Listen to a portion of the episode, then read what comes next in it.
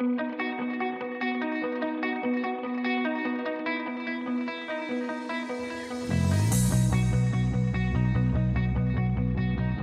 is The Breakfast Wrap with John Moore. Good morning, it's John Moore. This is the breakfast wrap for this Monday, November 21st. Weather forecast for today we start with a mix of sun and cloud, and then it looks like a cloudy afternoon, a little on the windy side, the high plus five degrees. Here are the five things you need to know. Number one, education workers and the government have reached a deal. School is in session today. Number two, the inquiry into the use of the Emergencies Act reaches the big windup. Number three, the world's focus turns to Qatar and soccer. Number four, Elizabeth May returns to lead the federal Green Party. And number five, the Argonauts clinching the Grey Cup. The Breakfast Wrap with John Moore. Happy Monday. Happier still for all kinds of reasons. One of them, no strike. So I realize Actually, you know, I was going to say most kids don't want to hear that school's in session today, but I have. I, I actually think most kids would prefer to be in school, especially after the last two in and a half insane years of COVID and all of that kind of stuff. That most kids would rather be in school. I know we used to always get excited on a, you know a day where there was some snow in the forecast and we get up in the morning and lean in toward the radio and listen and please please please tell us there's no school today but i think most kids are probably pretty happy that the strike has been averted. I know that parents are probably happy, Ontarians are happy, government has to be happy. Uh, here is uh, Stephen Lecce, who made the announcement yesterday afternoon, and you may have heard that on News Talk 1010, that after an intense weekend of negotiations, they had made a deal. As we just have uh, inked a tentative agreement, we need to, of course, respect the uh, process of ratification. What I can confirm to the people of this province is that we brought forth a deal that every party leaves the table with something that they wanted to advance. And the biggest beneficiary of this tentative agreement are our kids and our families who are going to be in school. So that you know takes a lot of the pressure out of the system and i guess it's very very good news for the education minister although now they've got to move on to the next unions um, intriguingly, and you know what? I don't want to frame this thing as something where who won, who lost. I don't care. You know who wins? Kids, teachers, educators. The, everybody wins because we are not going on strike. But Laura Walton, who heads up the unit that represents 55,000 workers, says she doesn't like the deal, but she's going to recommend it anyway. As a mom, I don't like this deal. As a worker, I don't like this deal. As the president of the OSBCU, I understand why this is the deal that's on the table. Um, I think it falls short. I think it's terrible that we live in a world that doesn't see the need to provide services to kids that they need. But we will always put workers first. We will always put our students first. And that's why there will not be a strike. That's why we're taking it to the workers. And that's why we hope to have it completed, the ratification vote completed by Sunday, um, a week today.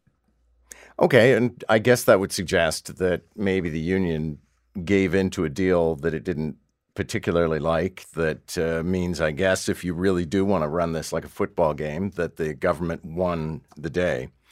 But also, if you you know sort of take a look at all of the many stations of the cross in this particular drama, you have uh, the government not being all that serious about negotiations the union making its uh, series of demands, the government sweetening the offer, the union finally saying, you know what, we're going to walk out.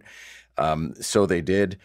Surveys showed that the public was in uh, basically supporting the workers. Then the government climbs down, and then everybody goes back to work and they resume negotiations. My own read on things was that the union was a bit diminished once it agreed. I mean, I, you know, the government bent over and said, "Here's, you know, we're going to back down for now." and please get back to work. And so the union did. But I also felt that in so doing, that the union was somewhat weakened, that going out on strike again would not be well received.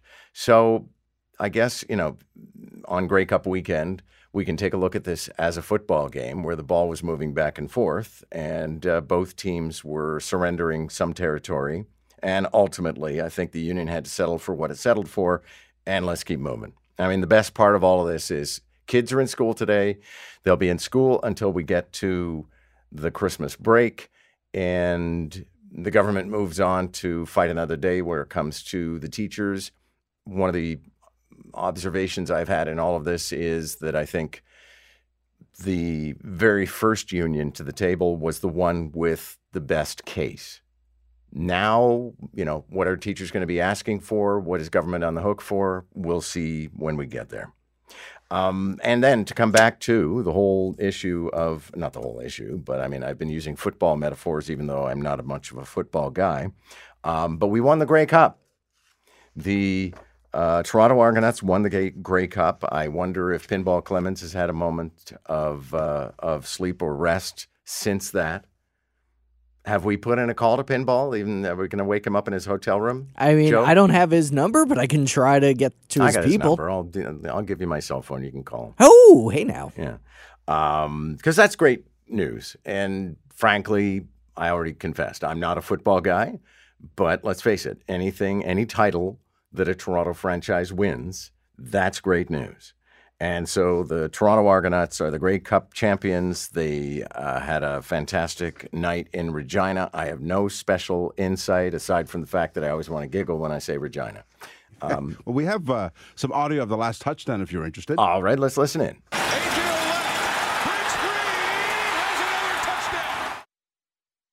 That's it? All right. wow. Okay. Well, uh, there's the touchdown. Anyway, we won. So stamp it, lock it, black magic. Uh, meanwhile, if we now that we're burying the labor dispute that we had with the education workers, we're going to move on to what lies ahead this week. And one of the things that lies ahead would be that it's kind of the windup for the inquiry into the declaration of the Emergencies Act.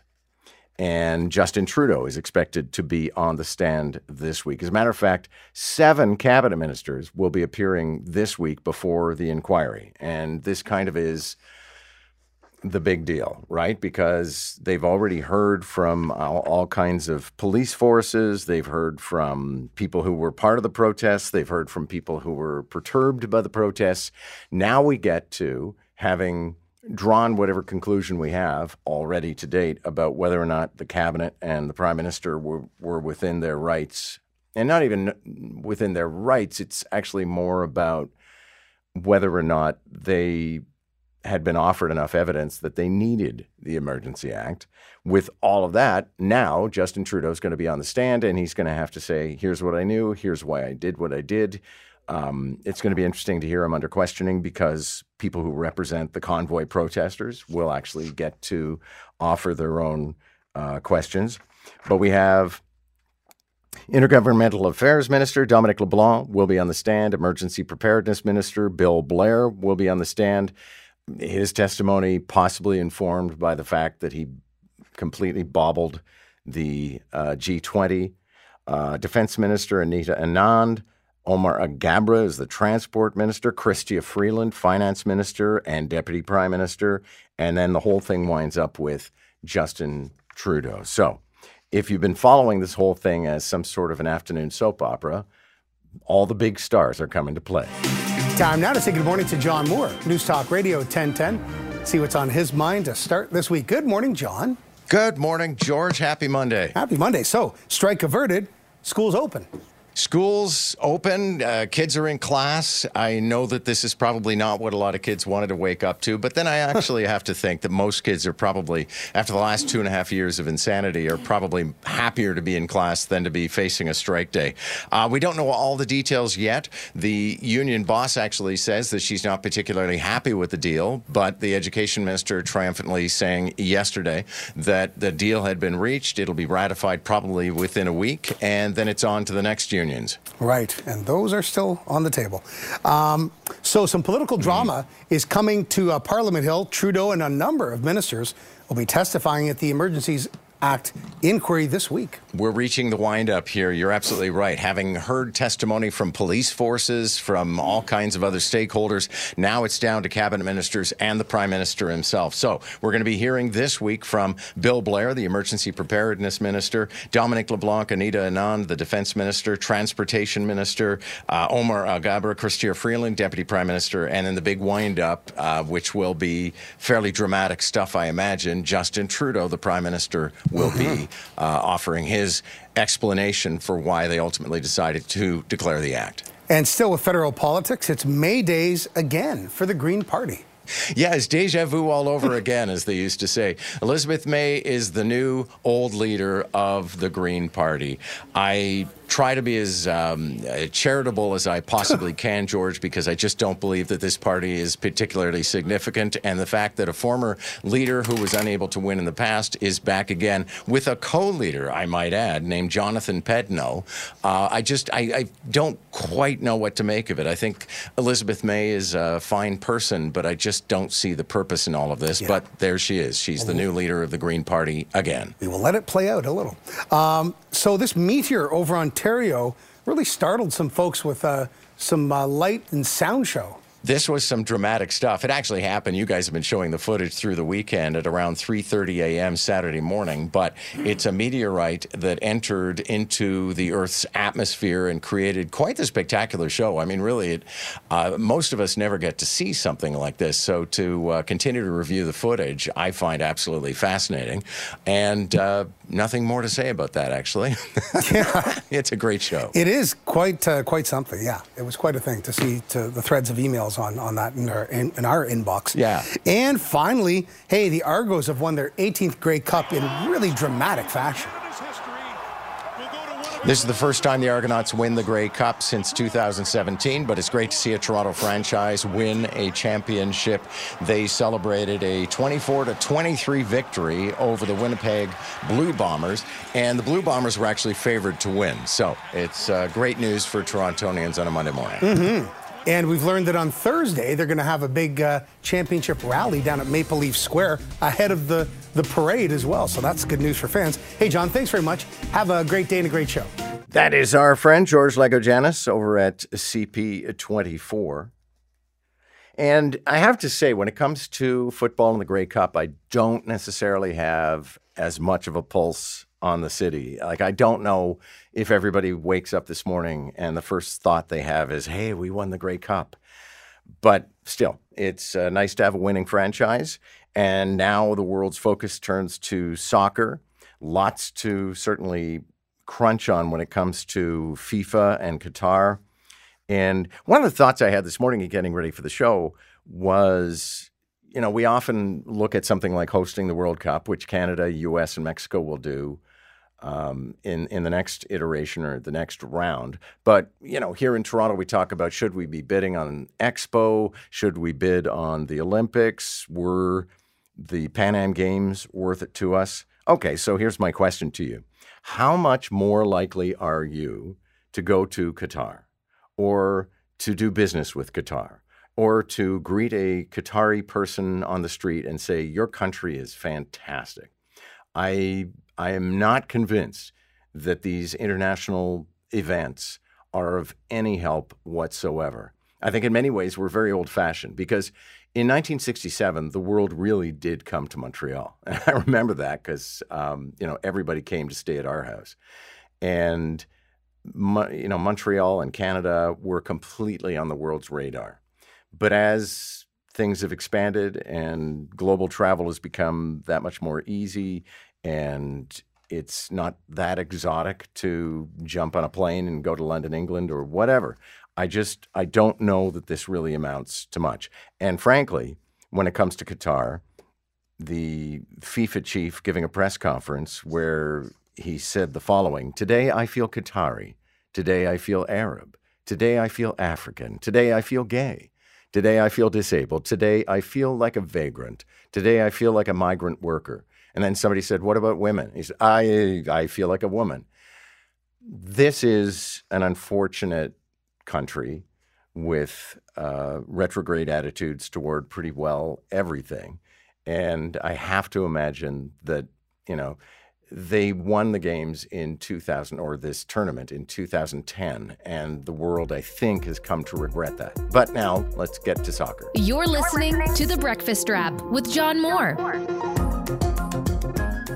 Welcome to your monday 537 is the time minus five degrees and yeah there was definitely a winter bite in in the air this weekend wasn't there i actually um I, I had, you're familiar with him probably if you're a regular listener. Uh, Bruce Myers used to be a broadcaster. He was a news anchor and has always been a good friend. And then he went off to become a priest. And then he got promoted to bishop, but he was in town this weekend. And so we were out bright and early on Sunday morning. The sunshine was out, but the air was bitter and cold. And uh, off we went to Christ Church uh, in the neighborhood, which is like Yonge and St. Clair. And uh, so, yeah, I've I used to go to church every single weekend, and then I got to the point where I would only go if I was taking my parents to church. And I haven't been in a church since the last funeral or wedding that I attended, but I'm freshly blessed, and um, it was kind of fun. And what was also vaguely amusing, I guess, I mean, you know, church. I guess it depends on which one that you go to, but the services we went to, which are kind of a down and dirty, get it out of the way early in the morning affair, uh, there were only 13 parishioners there, but the minister, I guess, had no idea that there was actually a bishop in the house, and he didn't bother to identify himself. So um, she, I don't know, it's kind of like uh, Undercover Boss, is it called, uh, Nick Marano, where the, like the guy who runs GM turns up at a dealership and and you know doesn't tell anybody he runs the company. Was Bruce taking notes feverishly as, uh, as the service went on? No, but it was actually very funny that he knows the Book of Common Prayer off by heart. And he kept on handing me the book and, and leafing it out to various pages so that I could keep up with the program. There is something strange, I guess, in having become an agnostic in going to worship anyway and still knowing how the whole thing works.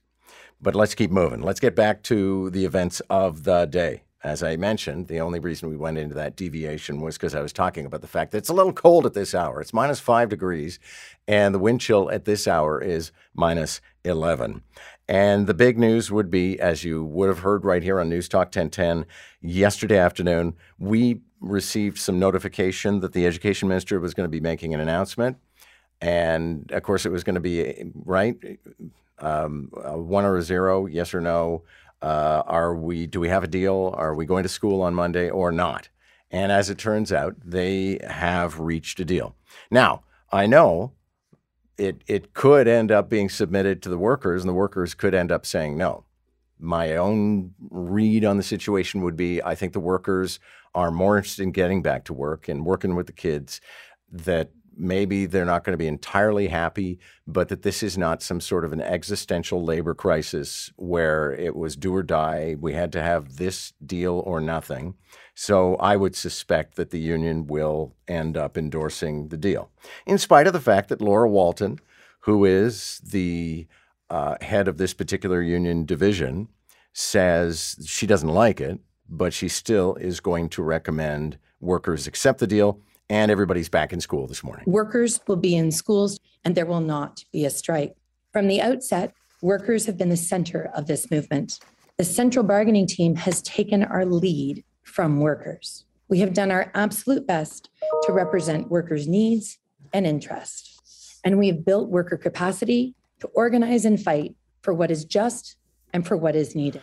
Was she on Jeopardy or something? Did someone like chime in? I know it's the second time we played a clip, and we have that thing. I guess I guess she was on Zoom, and so that's what the, the sound of somebody joining the meeting, Joining the conversation. or It was- reminding you of something. It was going off through the entire three minutes she was speaking. Oh, okay. Because actually, I get that chime when I'm being reminded that I have another interview coming up. So, you know, last week I'm talking to Louise Penny, and Steve Paikin announces that he's ready to join the meeting, and I was getting the same chime. That was actually, you know, another sidebar, but what the heck.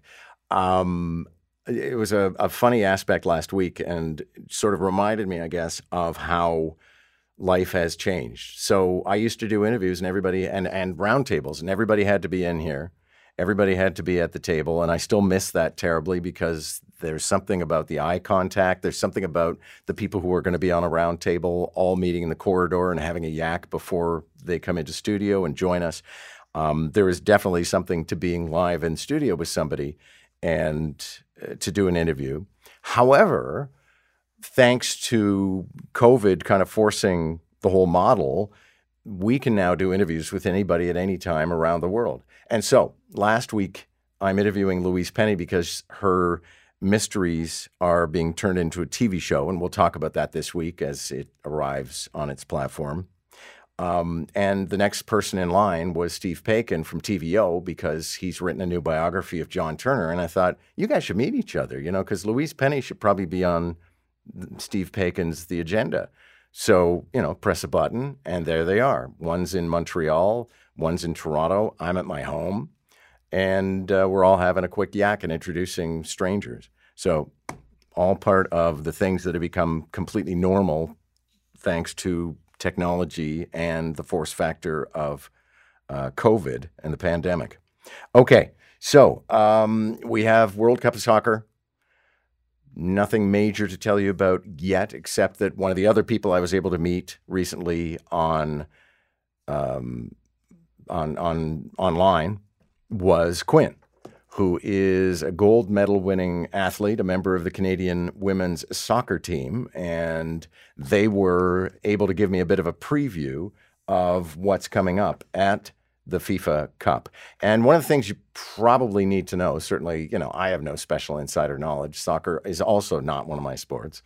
Um, but Quinn was saying this is going to be a pretty competitive field when it comes to the Canadian men's team, and we may be in for disappointment if, even if we want to prepare for triumph. Yeah, I think when you get to you know a major tournament, you're faced with obviously the best competition in the world, and so the men are going against top sides like Belgium, Croatia, and I think even Morocco could could prove to be a fun challenge for them because you're facing different styles of soccer, um, but all incredible competitions. And so I think it is going to be quite a fun test for them. That being said, I think they're going to have the country behind them. They've had such an incredible momentum moving into this tournament that I do think that they're ready. And I think that the Canadian support of them is going to just continue to push um, them to another level. There's a lot of ways that we can support them and get connected with them. And yeah, and what Quinn was leading toward is that uh, some corporations have come up with these means by which, if you want to, you can download some apps and you can cheer on the Canadian men's team in Qatar in real time. And one of the questions I had for Quinn was, okay, does that actually make a difference? You know, you played in the Olympics in Tokyo, so you were a long way from home. When Canadians uh, weighed in, did that help things? And Quinn said, yeah, actually, it uh, it just it kind of bolsters things. It's good for morale. And then one of the other things worth noting is that even if Canada gets bounced, knock on wood, hope it doesn't happen, but even if Canada gets bounced, people here, especially in Toronto, are going to be rooting for all kinds of different teams, right? Because people come from all over the world and live in Toronto, and they may be rooting for a team from another country. And so you're going to hear all the car honking and the cheering and the flag waving and all of that stuff. It's going to be a good long uh, match. Subscribe today and always hear the latest episode of The Breakfast Wrap with John Moore. You can tell me if you want that I'm being mean or dismissive, but I just don't get the Greens. And whenever I say that, I feel like I need to apologize to Mike Schreiner because I actually think he is a very fine politician and a fine political leader. And maybe the Greens in Ontario at the provincial level will go somewhere. But the federal Greens, I can't figure them out. And it reminds me of what Henry Kissinger used to say about academic politics. He always said the reason the politics in academia are so vicious is because the stakes are so meaningless.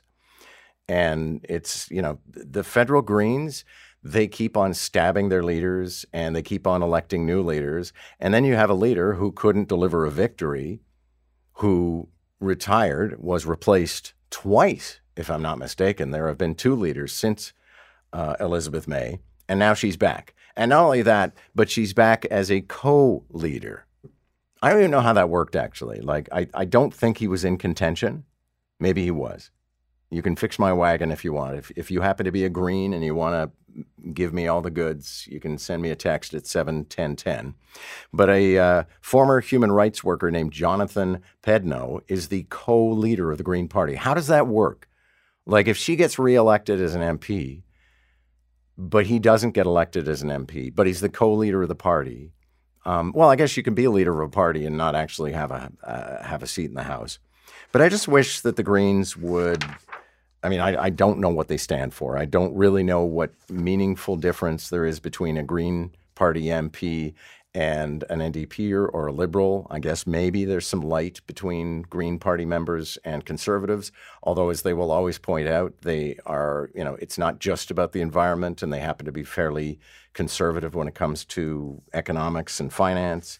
But I just, I, I don't know what they're about and what they're up to and how you can be a former leader who comes back as as the new leader. It just it makes absolutely no sense to me.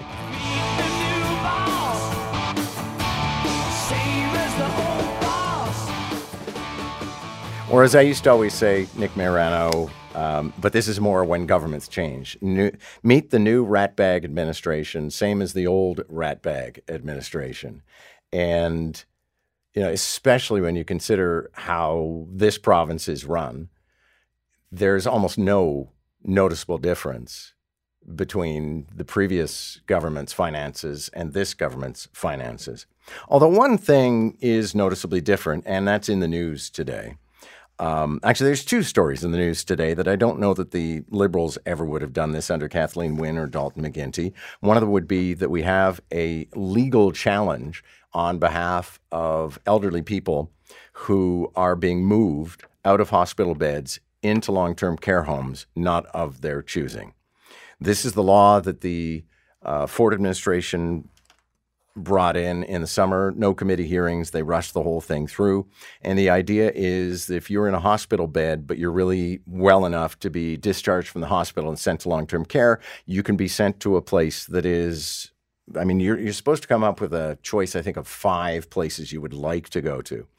And almost always, I have to imagine that somebody would name five places that are close to their partner or close to their children or in the neighborhood that they have always been in and love. And the government came up with this idea that you could actually, if there's an open bed, a certain distance away. There's a certain margin that was established, but you could be sent there even if you didn't want to. And one of the things we learned in all of this was that it's not like you get sent to the home you didn't want and then they wait and the one that you did want becomes available and they're going to send you there. Basically, you're screwed. The, the place that you are sent to is probably the place that you will reside in for the rest of your life. So that is uh, one thing that uh, I have to think the uh, the conservatives did that the liberals might not have done, and then the other would be this reopening of the green belt.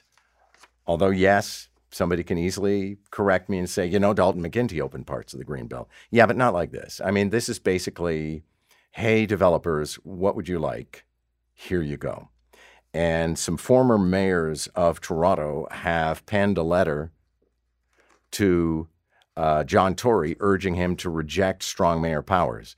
And that is in reference to the fact that the province created these strong mayor powers so that the mayor could override council on behalf of the province. Mostly it's about housing. And Art Eggleton has signed this. John Sewell has signed this. John was on with us last week talking about the fact that he was kicked out of Queen's Park. Uh, David Crombie has also uh, signed this along with Barbara Hall. Um, David Miller, as a matter of fact, is also on the letter. I find this file to be interesting, and we'll definitely talk about it on the roundtable this morning at 7:45 and 8:45. But it's like you've been granted the power to, you know, visualize people naked if you want, but you don't have to if you don't want to. But you're going to, aren't you? That is the breakfast wrap. Thanks for listening. My name is John Moore. I hope we'll talk again soon. You've been listening to The Breakfast Wrap with John Moore. Don't forget to subscribe and get the latest episode from wherever you get your podcasts. and listen weekday mornings from 5 to 9 on News Talk 1010.